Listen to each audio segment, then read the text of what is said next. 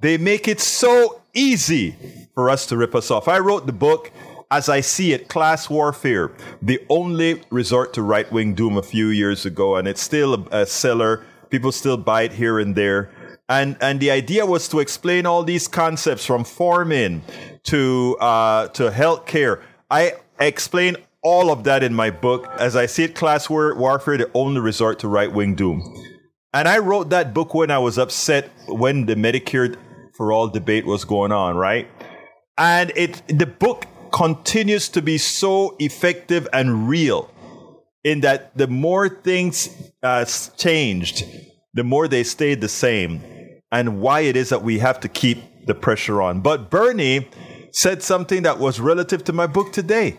And I was listening to the, inter- to the interview that he did, and I was like, wow, yeah, Bernie, exactly right. Bernie sat there and he spoke about uh, it is time now for us to have class warfare, because the upper class, they're cleaning our clocks. Check it out from Bernie, and we'll, we'll take it on the other side.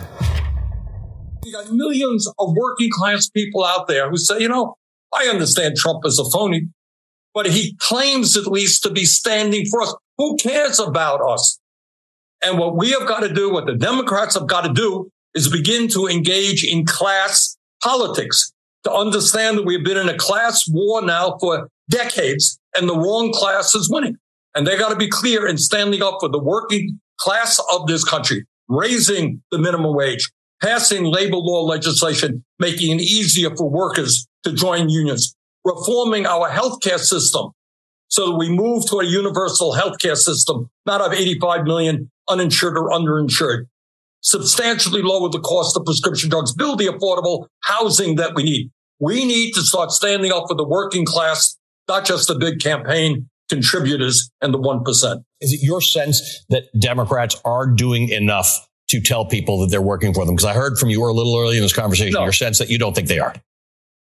Of course not. They're not. And that's why Trump is doing as well as he is.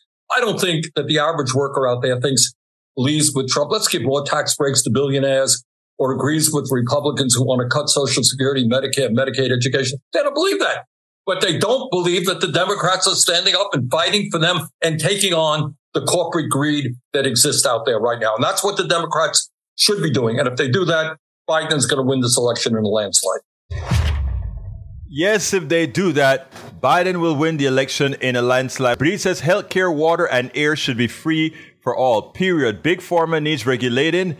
They make a profit, but not greed. I don't I don't have a problem with them making profit, but the truth of the matter is it proves to me that, uh, that to me, right, the making of medicines, if, if private companies want to make medicines, let them go ahead and do it. But I think all the development that occurs in the universities and et cetera, all those patents should stay with the government. In other words, if the government, if if, if the N I H paid for something, if the government uh, gave, uh, funded the research in school, et cetera, all those patents should remain with the government, and then the government can pay a pharmaceutical company to run tests. They can pay a pharmaceutical company to do all these things if they want to, or since healthcare is an ongoing thing, they should form their own pharmaceutical agency. I would love to see a pharmaceutical agency that develops stuff. Look, NASA does it. But eventually what NASA did as well is farm things out to private companies to build.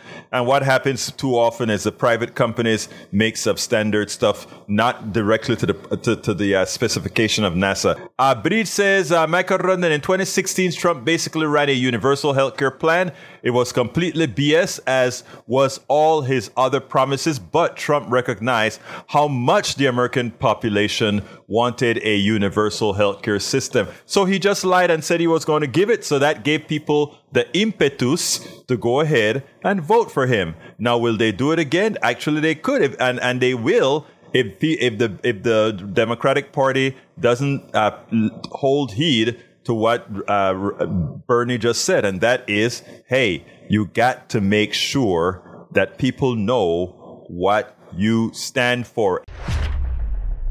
we spend a lot of time deconstructing the news, trying to trying to parse it into a form that everybody can understand. We try to find those little nitpicks where uh, it goes, it flies above the fray, et cetera. If you really like these videos that we do, I want to ask a big favor. Please go ahead, number one, subscribe to our channel, and number two, please join if you can. Thank you so kindly for watching. Keep watching. Please remember to share. We must populate the entire internet with our progressive message, a message that we know is what most Americans say that they want. So help us, please join.